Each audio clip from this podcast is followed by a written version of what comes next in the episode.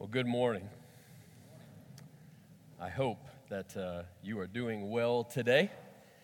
The uh, it's beautiful, isn't it? Just being outside, the temperature's right, the trees are turning. Uh, it's that time of year. It's just absolutely beautiful. Hey, I, I want to just tell you about something because we didn't really. We had a, as you heard, we had a video where TJ was going to explain some of that to you, but that didn't work for whatever reason, and so.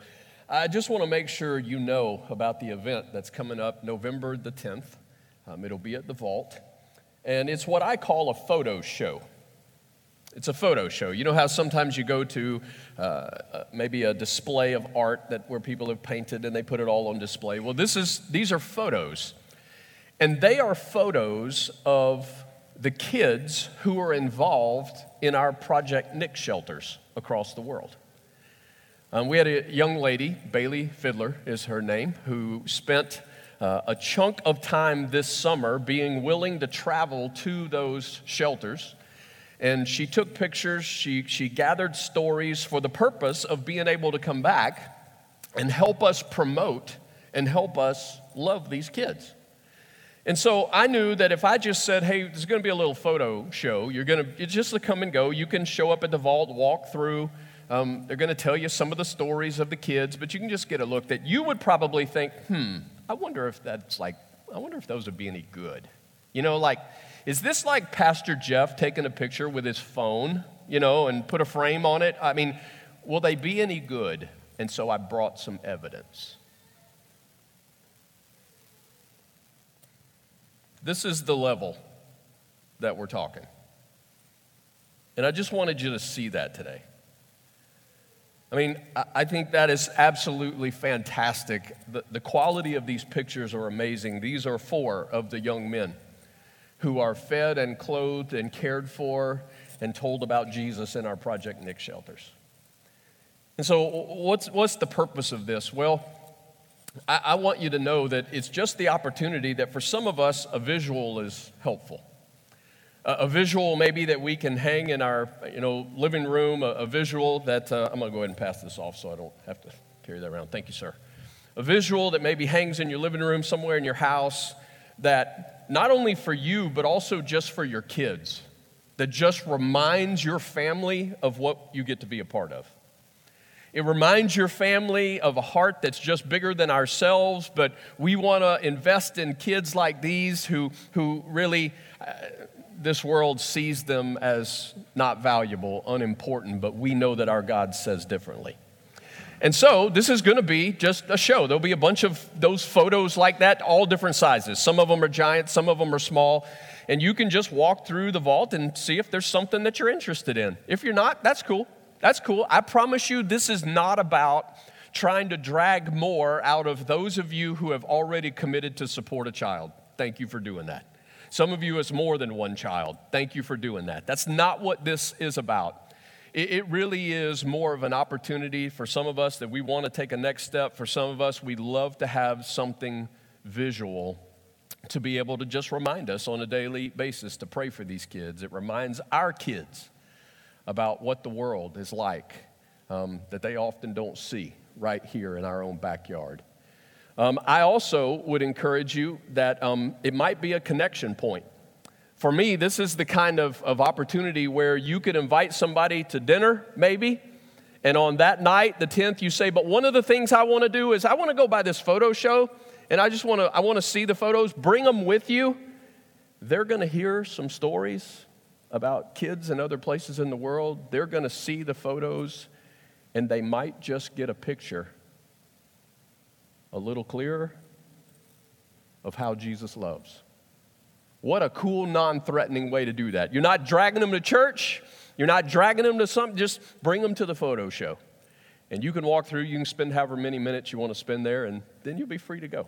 All right? So I just want you to know about it. November the 10th, going to be at the vault. Um, we'll have more info next week, but just wanted you to kind of start to uh, protect those times if you want to be a part again of something that I think is so crazy valuable. All the proceeds go to Project Nick. All the proceeds go to taking care of the kids that we've been talking about for the past couple of months. All right? Y'all awake today? All right, wake up. whatever you got to do. All right? Wake up. Here we go. This is our final week in a series called This Is What We Do.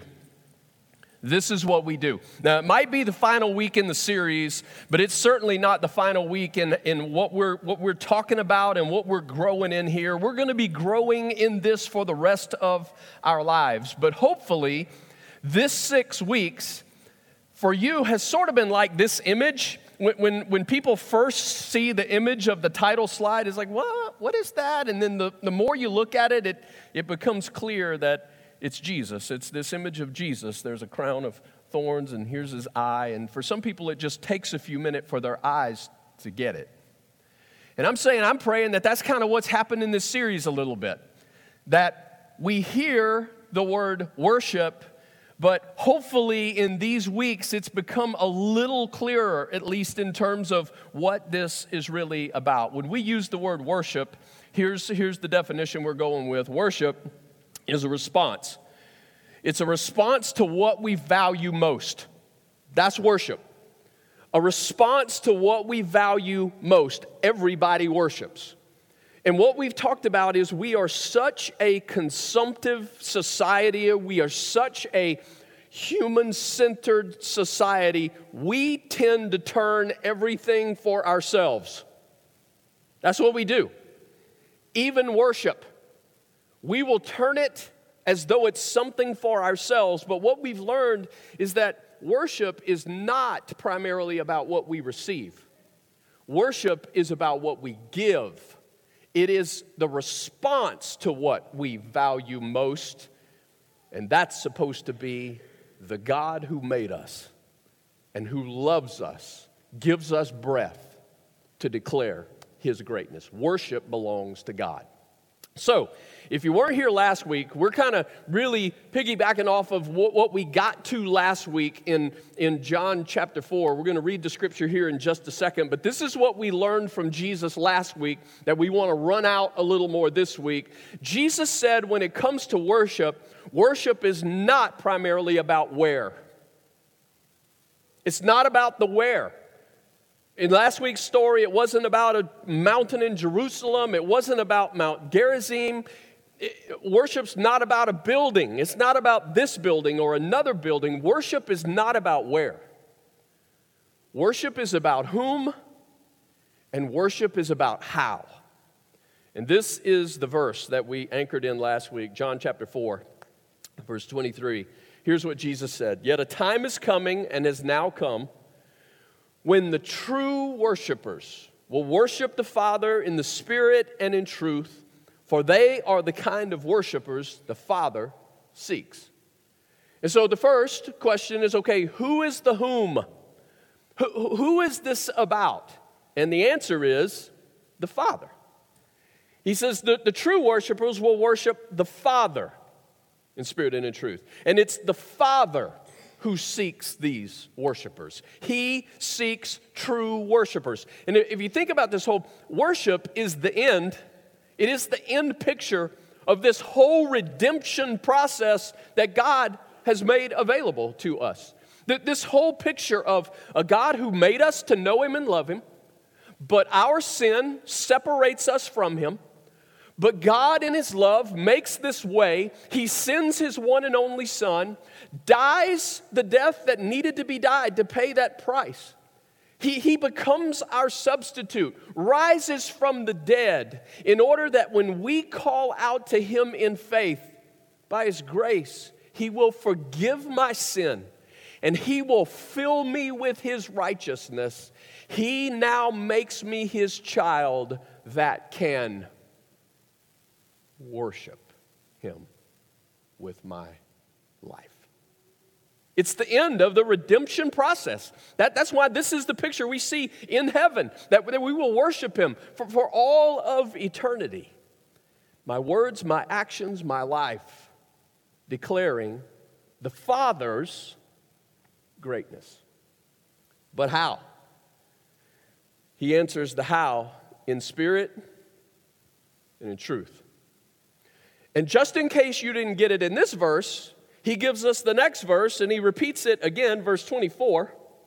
God is spirit, and his worshipers must worship him in the spirit and in truth. Twice he uses this phrase.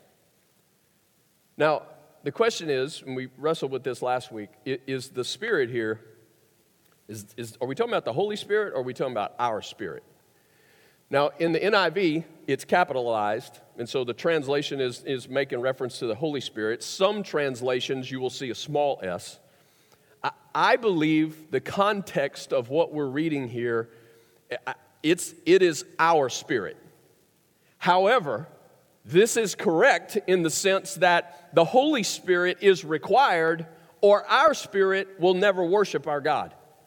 Without the Holy Spirit, we're spiritually dead. Without God's Spirit, we don't understand even spiritual things. Check this out 1 Corinthians chapter 2. Check out the scripture 1 Corinthians chapter 2.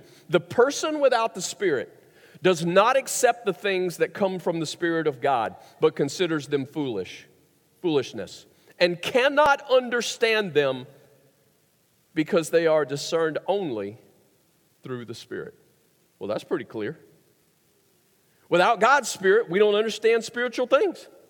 Without God's Spirit, we're spiritually dead. But when His Spirit takes up residence in our life, then our spirit celebrates through His Spirit. We care about His Word, we care about His presence more than anything else of earthly wealth.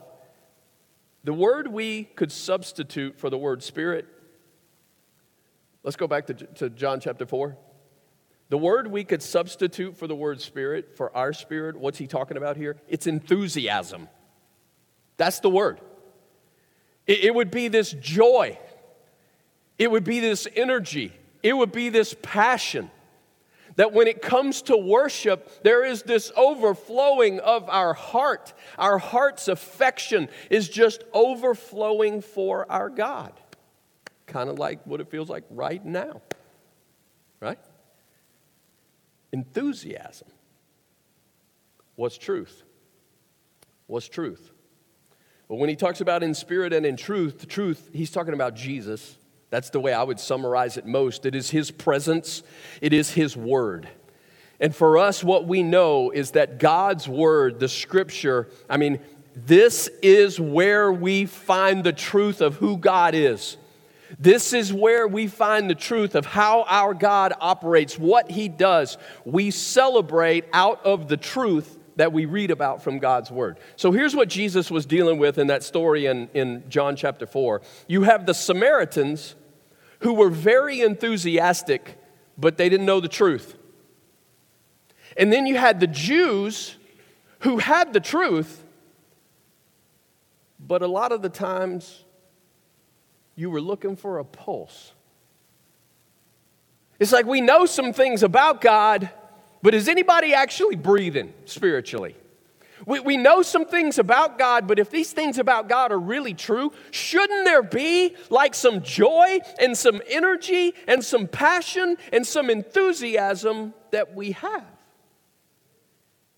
And here's what I'm saying you look at churches today, and the same patterns sometimes exist to where you have churches that are just really excited, churches that are, that are really enthusiastic, but lots of times, unfortunately, there is some, some misunderstanding, misteaching of, of truth. It is enthusiastic heresy. But then on the flip side, you got people who are anchored to God's word, but it's like lifeless orthodoxy. It's like, come on, is anybody breathing? It's not supposed to be one or the other. Jesus said God deserves both when it comes to our worship our mind's attention and our heart's affection for the Father. So, question What would, what, what would make God declare of us those are true worshipers. Like, what would make God look across this room and go, These are true worshipers? What would, what would that require? That we would be like those pictures we see in Scripture, maybe a David. We read, we read passages like Psalm chapter 51. Check out what it says in, in Psalm chapter 51.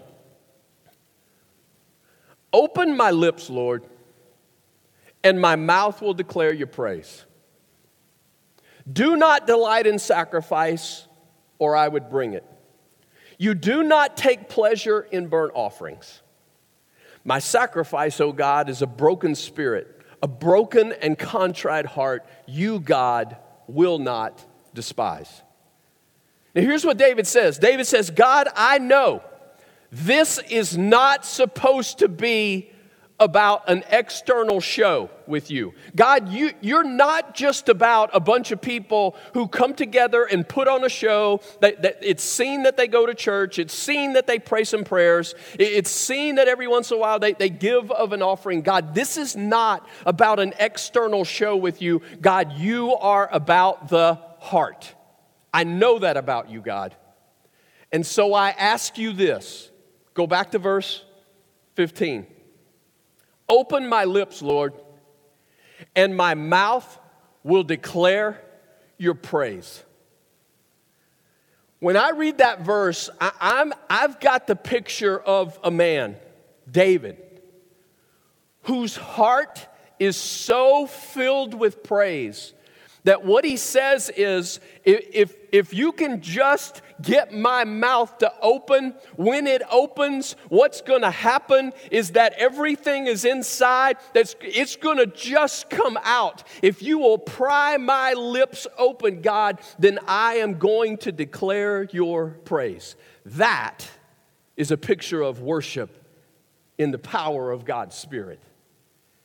God, what I'm going through right now, my circumstances are such that it almost feels like I don't even have the strength to open my mouth. But God, if you will open my mouth, then when that happens, praise is going to come forth. It is my heart overflowing, mouth open, praise gushes out. Is that how you feel this morning? Is that how you feel today? Is that the way you would characterize your life? And if not, I'm asking the question how can we get practical with this so that our lives are not like the lives of the Jews that Jesus dealt with in that day, where they had all the facts, but their heart, man, it was cold. Their heart was indifferent. Their heart was bored. What do we do? Well, here's, here's where I think we can go. Here's what we got to, here's the necessity, number one it is the presence of the Holy Spirit. That's where we got to start. And you're like, Jeff, didn't you kind of already say that? I did kind of already say that. And I'm going to kind of say it like hopefully a hundred times over, you know, even the rest of this year and, and hopefully thousands of times over the times that, that we meet together. It is about the presence of the Holy Spirit. Well, how does that happen? Well, the Bible says that when you believe, when you when you entrust your life to Jesus, you see him. He's the Savior. He is the King of all. When I entrust my life to Him, His Spirit comes to dwell in me. And it's His Spirit that moves me to worship. Before you can worship God in your spirit, His Spirit has to prompt you to that.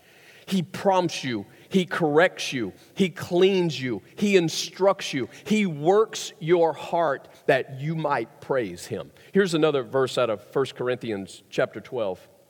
Check out what this says. No one can say Jesus is Lord except by the Holy Spirit.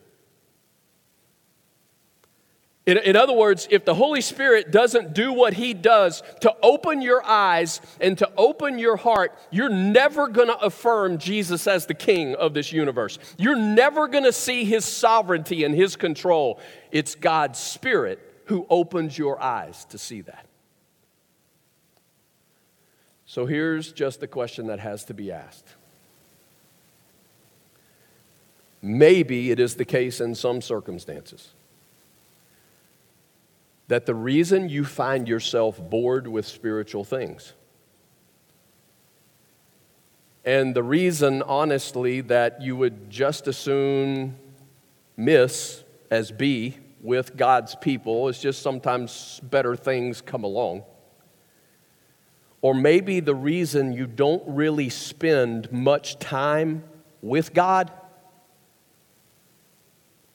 it can be that God's Spirit doesn't actually live in you. It can be that God's Spirit does not actually reside in your life. And come on, I want you to hear what I'm saying because the fear that I have is sometimes people are around church. They're around church for a long time. They know the stuff. They're just like the people to which God was talking to. They know the facts, but they've never actually entrusted their life to Jesus. I'm not talking about it's something that you got to work right? I'm not talking about if you're a better person than you got him. I'm not talking about right if you if you prayed harder than you got him. No i'm talking about some people have just never come to that place that they've actually surrendered their life to him. They've gained facts they get info but they've never actually surrendered to the king. That question has to be asked does god's spirit really dwell in me if he does, then there's a second necessity that we need to look at today. It is not only the presence of the Holy Spirit, but it is thoughts centered on God. Thoughts centered on God. Worship is an overflow of a mind that's renewed by the truth of God.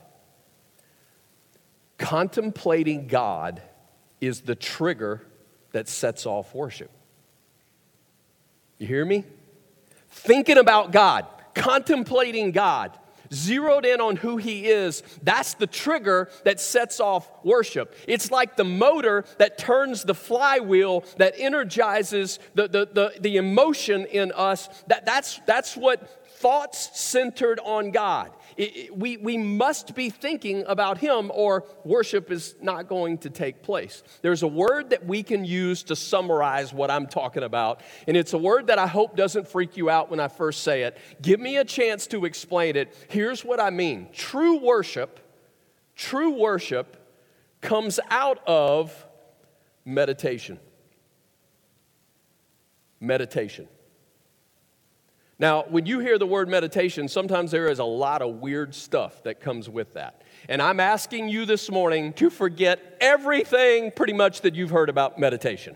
All right? All the goofy things that you've ever seen about what it means to meditate, I want you to do your best to kind of probably throw that out and realize that when we're talking about meditation when it comes to worshiping God, it is simply this it is focusing your mind all of your mind on one subject.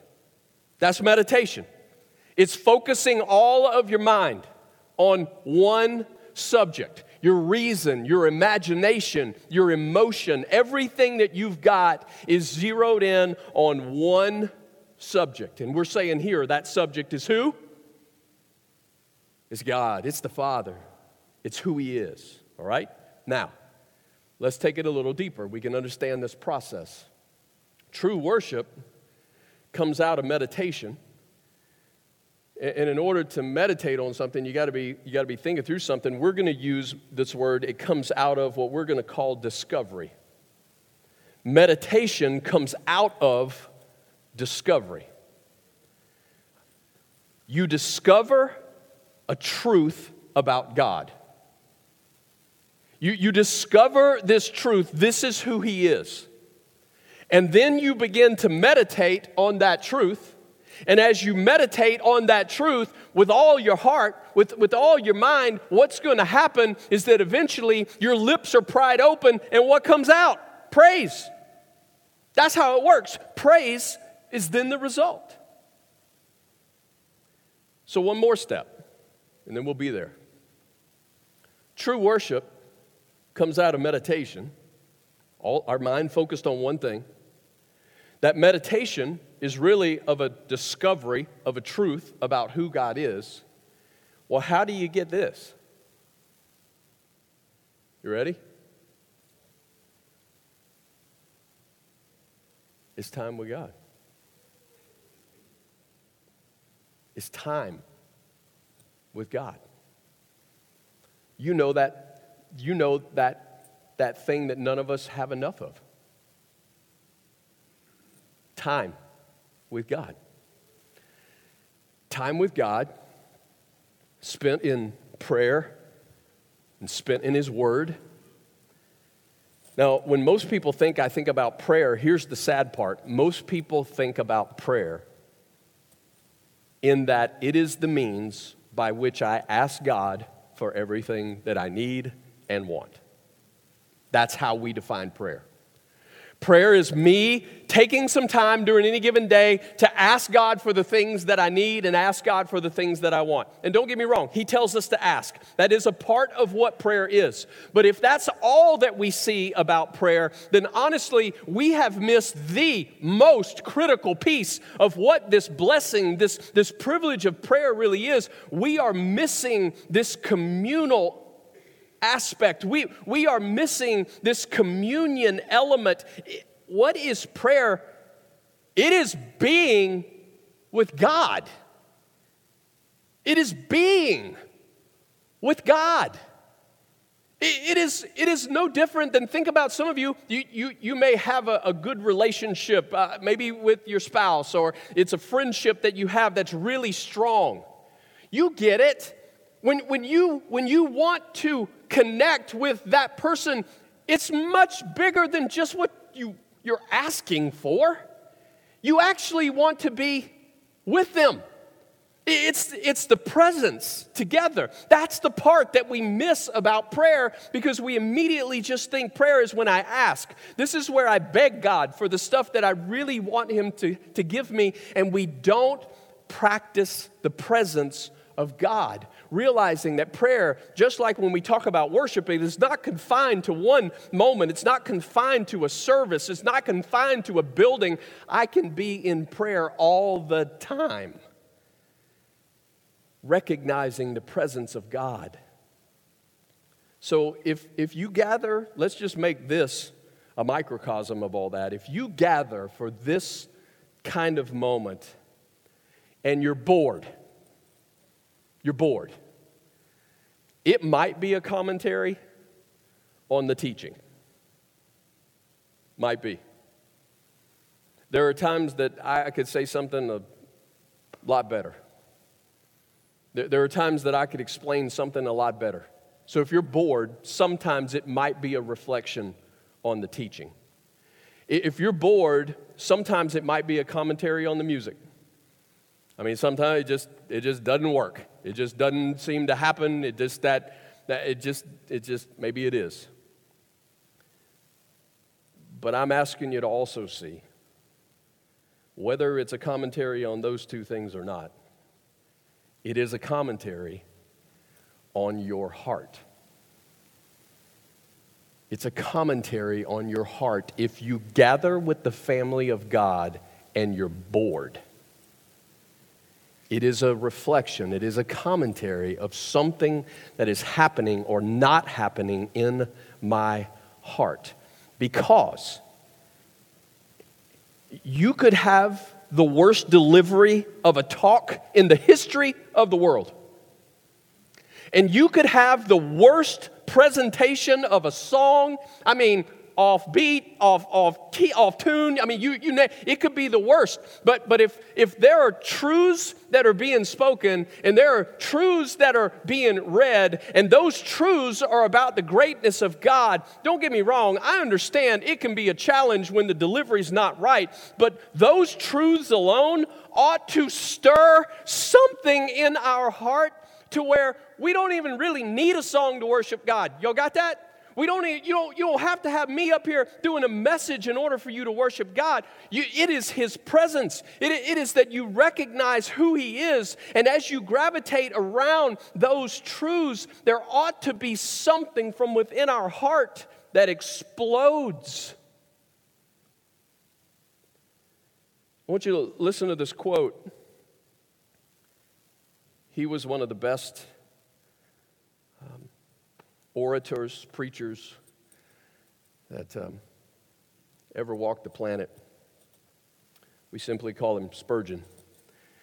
And this is, this is a quote. This is what he said Why is it that some people are often in a place of worship and yet they're not holy? It is because they neglect their closets. Obviously, he's talking prayer closets. They love the wheat, but they do not grind it. They would have the corn, but they will not go forth into the field and gather it. The fruit hangs on the tree, but they will not pluck it. And the water flows at their feet, but they will not stop to drink it. In other words, he's asking the question why is it that our God is present? The truth of who He is, it's there. God gives us His Word, He gives us those things, and yet it's like it's right there, but we don't take it. Now, I'm saying if you come in here on a regular basis and the prayer in your heart is, man, I hope Jeff comes up with something good today to get me in the worship mood. All right?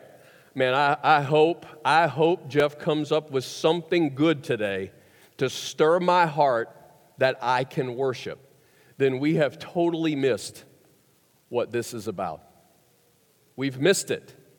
Because what that is, is I'm coming in here to get. I'm coming in here, I, I, I, need something, and so what is Jeff or Jason or whoever going to deliver? What are they going to give me to get me in a worship mood? And I'm saying we ought to see it instead to where what happens when we gather in this room is kind of like supposed to be the topping. It's supposed to be the topping on, on what already is there. That God wants you to live with a heart that is so eager to worship Him that you can't hardly wait to get here and gather with His kids because of what you have experienced from Him during a week. Times that you have meditated over these discoveries of just exploding in your mind. You spent time with God and He spoke to you. You get that?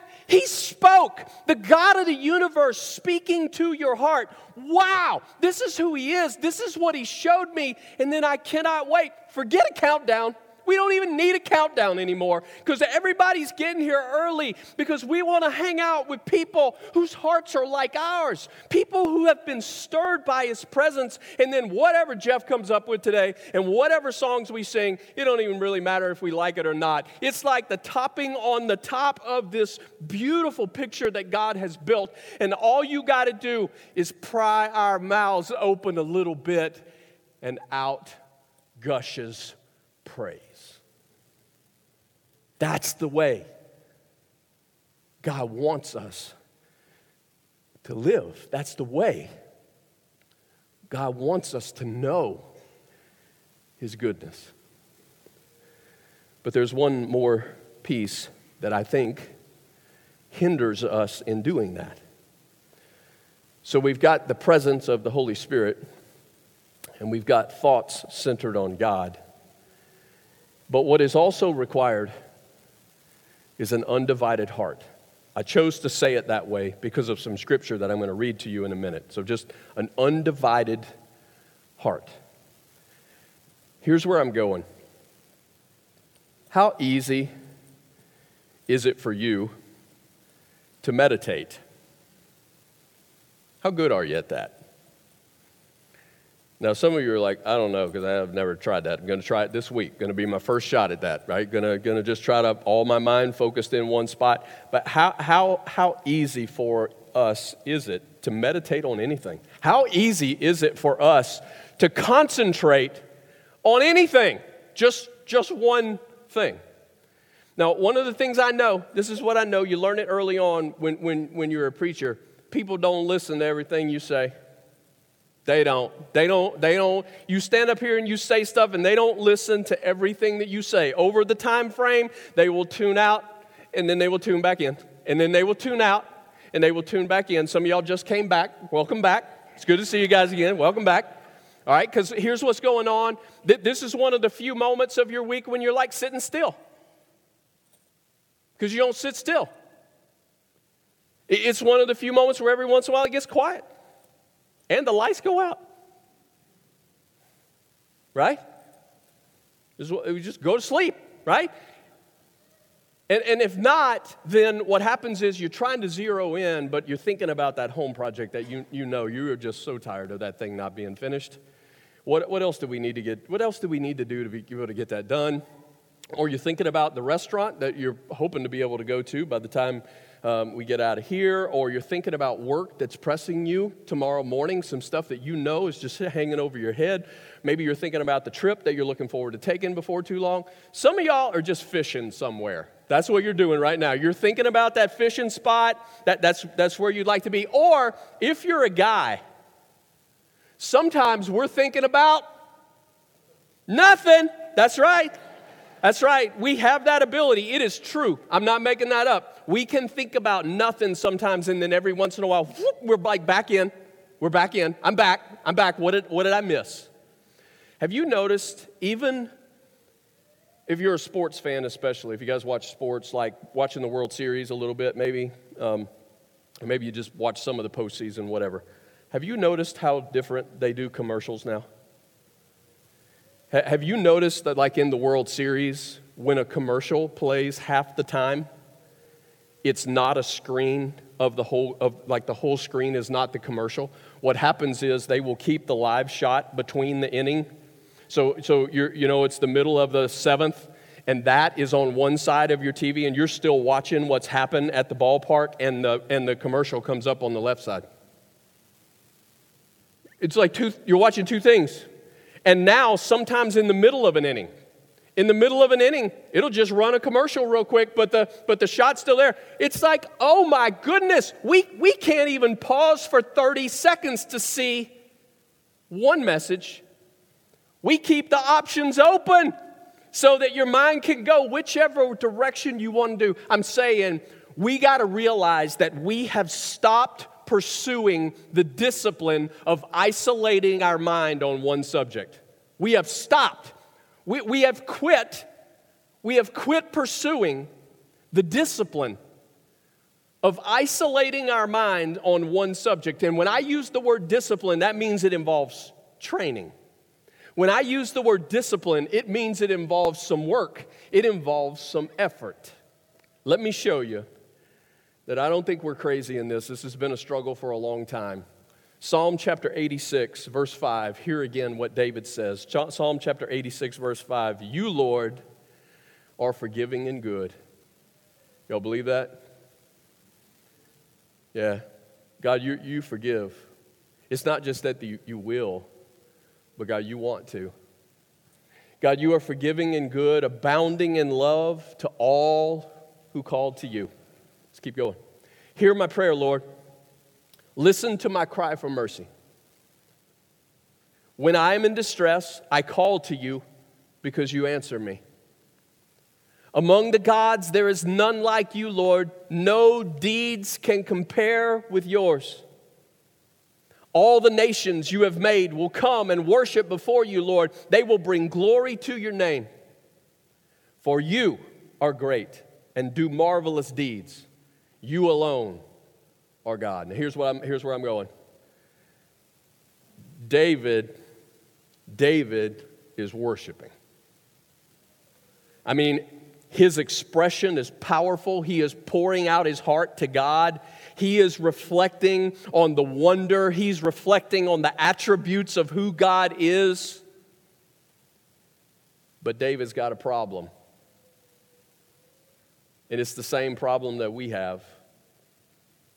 And in verse 11, he reveals two, uh, two parts of that problem. Here's what he says in verse 11.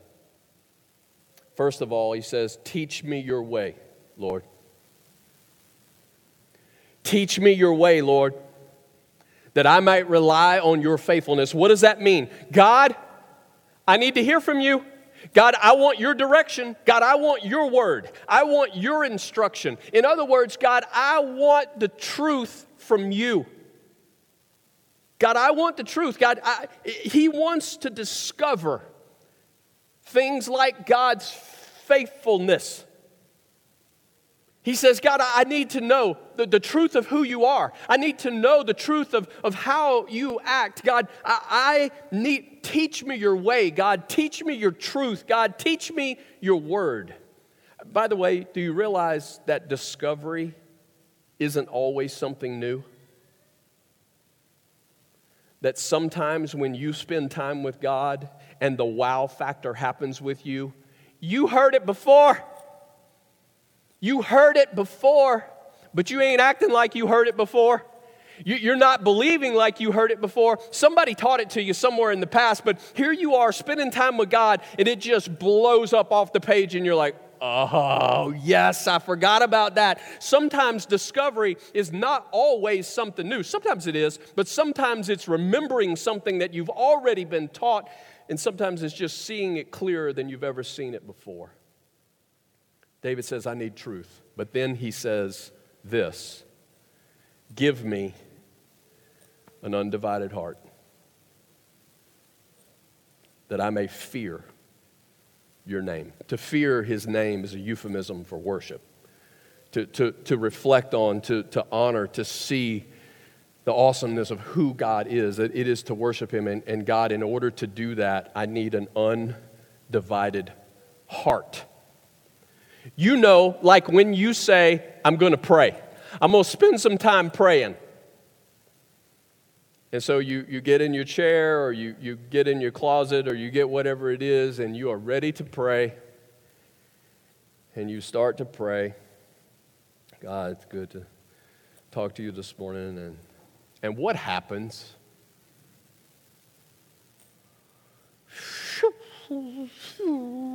flares start going off, don't they? They do. You, are trying to pray, you're, you're trying to, to zero in with God, and, and all of a sudden you absolutely are thinking about, oh, oh, I forgot to do that. Oh, oh, yeah, and I'm supposed to meet whoever, and I, I wonder how. I wonder how they're doing, and I, I want, and I mean, I mean, isn't it true? It, it is so difficult when you try to zero in on that. Don't tell me David didn't know what that was like. David was the king he has some stuff to do. He had some responsibilities. He's the king. He knows what it's like to try to focus all your mind on one subject and then all of a sudden just, just find yourself being all over the place. It's what he refers to as an undivided heart. God, I want my heart to just be zeroed in on you. So I want to encourage you a little bit today because some of y'all are trying you really are. You're trying. I, just the stories of people talking about, hey, I'm, I'm, I'm doing that 1%. I really appreciate that. I thank you guys for sending it out, you know, and, and it's like they're, they're, you're trying it. And I, so today I want to encourage you in that for those of you who are trying to take those steps. And so I just, I want to try um, to show you something that I think could be helpful.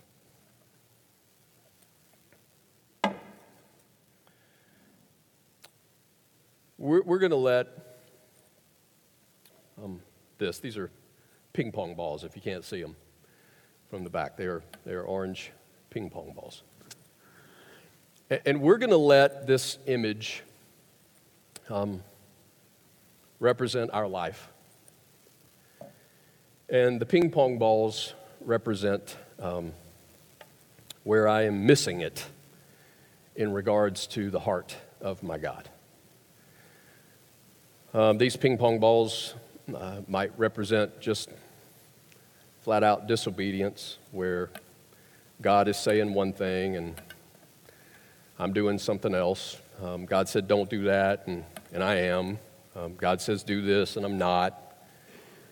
Um, some of these may represent fear.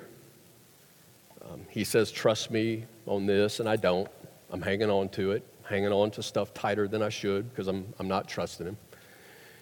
It may represent some um, failures, maybe of the past, some things that um, have actually come to define me, mistakes that I've made that this is, this is just how I think people see me, and, and this is how I honestly now see myself.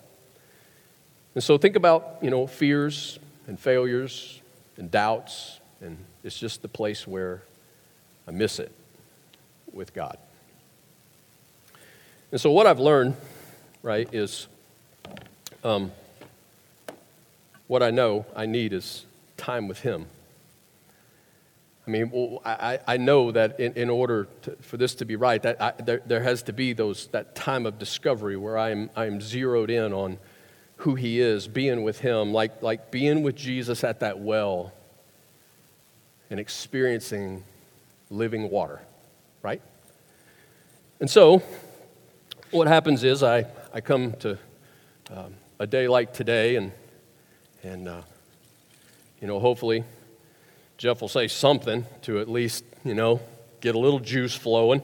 Ho- hopefully, we'll, we'll sing something that kind of, you know, uh, makes that move, and, and so um, a little living water um, begins to flow.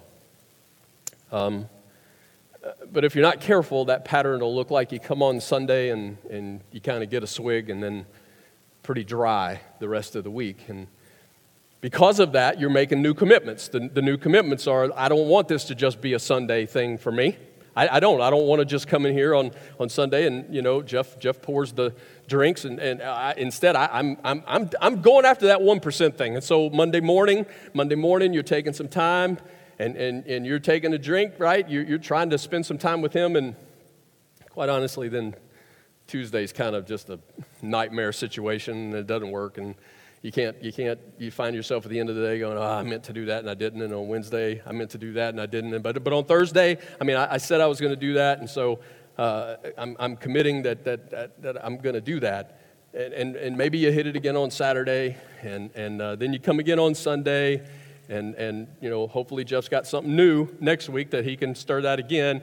But, but you look at it and you go, I don't know if this is really making a difference. It doesn't feel like this is making a difference. Because a lot of the things that I've been struggling with, they're just, they're kind of still, I'm still struggling with them. A lot of the things that I feel like define me, it still, it still feels like it defines me. And so today, I encourage you to not quit. And I encourage you to believe that if you really believe what you say you believe in regards to how powerful God's word is, and what time spent with him there's a reason that you want to do it. You just you just are still working that. You're still it's called discipline.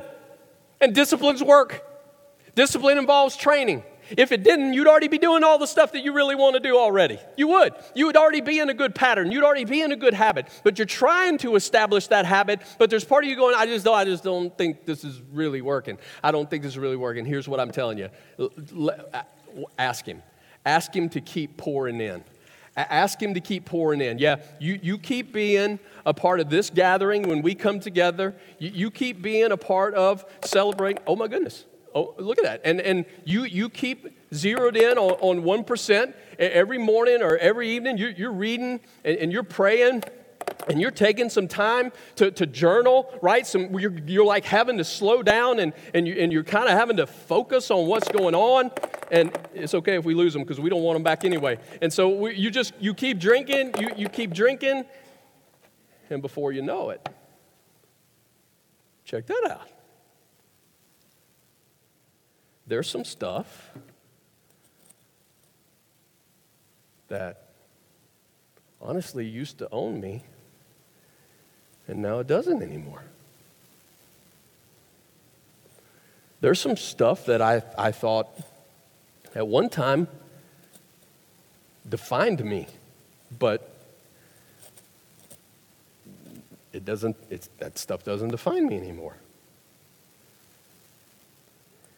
I, I want to encourage you that there really is a supernatural effect to continuing to drink, continuing to consume, continuing to feed on God's word, continuing to operate in His presence. But what happens when we're better than we used to be? But we stop asking God to keep pouring out his living water into our lives. You'll see where I'm going? What happens when I'm better than I used to be? Because you see all, this stuff, it, it used to be. This stuff that, that, that's way behind me now, but it, it used to be, but not anymore.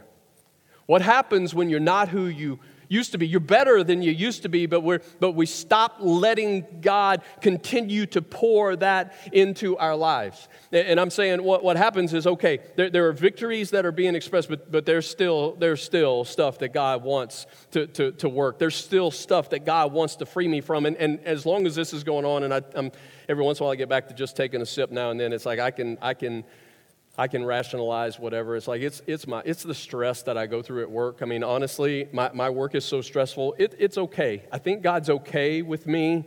Um, I'm just picking something. Drink. It's okay if I drink. I'm not talking about enjoy a drink. I'm talking about I drink so that I can numb. I can numb my heart. I can numb my thoughts. I do that every once in a while, right? Once a week, so that I can just forget it. I think God's okay. And, and, and if we're not careful, we because we, know God's good, right? Because we got some stuff in here. We, we know that God will make a way. He will. He'll make a way. God doesn't bring us this far to drop us off, right? It's like I got enough. I got some stuff. I know. I know some truths about God. He's good. He's good all the time. And b- before I know it, I will use the stuff that I've got to begin to rationalize, though, what is still there. And I today want to encourage you to keep going after it. And you keep reading, you keep spending time with Him, you keep praying. You get in that small group. Seriously, get in that life team. Why? Because it's people who also love Jesus, right? It- It's people who, who they love Jesus too. They love Jesus too. And, and, and they will be, they will also follow him.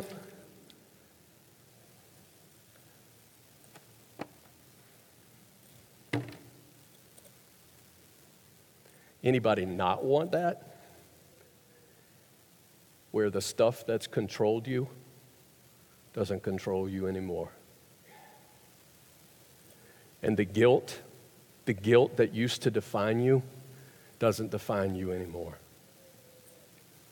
The mistakes that you thought would forever be the banner that hangs over your life, no. You say, Jeff, well, nobody though is perfect. That's not my point. Because this, this is part this part I like. Because you know what? There's always been an enemy that lies to you. And when you get to this point, if you think he's going to stop lying to you, you, you, you have, he has lied to you. All right? He's going to keep lying to you. But here's the beauty of what happens. When God is pouring out his spirit into your life, it is this, it is this spring of living water that is, that is flowing up right into eternal life. And every once in a while, he lies to you again, right? He lies to you again, and he says, You're not valuable. You, you really don't matter. You, you're never going to make it. But does anybody recognize it doesn't get past the surface? That's cool. It doesn't get past the surface. He's lying to me, but it's not going deep. In fact, even when I try to make it go deep, it, it, it won't go deep, right? It, it, it won't stay there anymore. That's the point. When He fills you up, even when He lies to you again, you can see it for what it is. You recognize it having no power when you are anchored in the truth of God's Word. Keep hanging out with God and let Him pour living water into you. Does that help you? Look, some of you are true worshipers. Your spirit responds to the truth of who God is with joy. You have passion and you have enthusiasm. And I'm not talking about just when you come into a room like this for corporate worship. I'm talking about some of you, you are true worshipers in that you, you, it's reflected in your life. There is a joy, there is an enthusiasm, there is a passion. You worship God because you spend time with Him and you discover those truths and you meditate on those truths and you. All we have to do in here is say, ah, and you just praise. But some of you are not true worshipers. You're not true worshipers because some of you come in here and it's more about what you can get, and it has not yet become in your life about what you can give in regards to praising God, in regards to how you declare His greatness. And what I'm about to say applies to you. I'm going to be really, really transparent. there are some times that I don't want to do something like this. I'm just being transparent. I personally like this illustration. I think it's kind of a cool visual. I really do. It helps me put something to my mind. But there are times that, that I struggle with going, I don't really want to do that Sunday. You know why I don't want to do it Sunday? It's because I'm going to come in here, I'm going to buy a bunch of ping pong balls, put them in the water, do the whole deal, make it flow, make, make it work. And when they leave, you know what they're going to talk about? Ping pong balls. And when somebody asks him how worship goes today, they go, well, that was this cool thing that Jeff did. Ping pong balls and poured the water in, and, and it was a cool thing. And, and we talk about ping pong balls. And sometimes I just fear that you like that illustration, but I don't know if God wowed you today at any point. I don't know if He wowed you today. And next week we'll come back and I'll have to come up with a better illustration. I'll have to come up with something better next week. I'll have to come up with something that makes more sense and it's, you know, it works better and it's more visual and it's, it's like I, have to come up with something better. It's why sometimes I, I don't want to do this because it's like I, I, I don't want to wow with ping pong balls when we could have been wowed by God. And then usually God and I have a conversation. And he goes, Well, you just do what I tell you to do. In fact, it goes something like this Jeff, if you feel like that, how do you think I feel? I mean, can you imagine how God feels when, when we come together and like we're never, if we don't, eh, we're not ever wowed anywhere in that process? And so, will you just keep doing what I tell you to do and keep teaching and you keep illustrating because it's not going to be ping pong balls that actually mess with people's hearts. It's going to be God's Spirit. So, quit acting like you're doing that right? Jeff, just, just pour the water over the ping pong balls and let my spirit do what my spirit can do.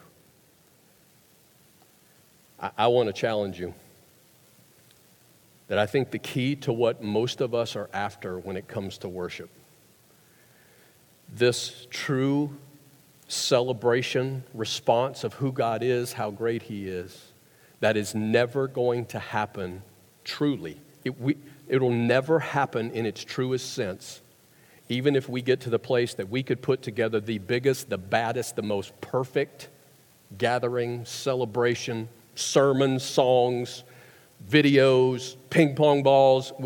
It, it won't be true if our hearts are not actually connected to the God that we say we came here to worship.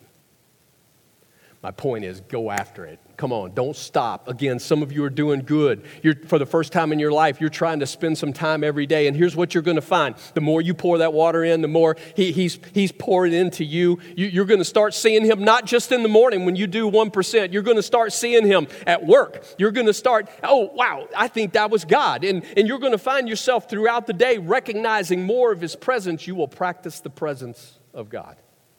And the more that happens, then all's got to happen is we come in here and somebody hits one note or strikes one drum and your mouth opens and praise erupts. Our God deserves our worship. Mind's attention, heart's affection.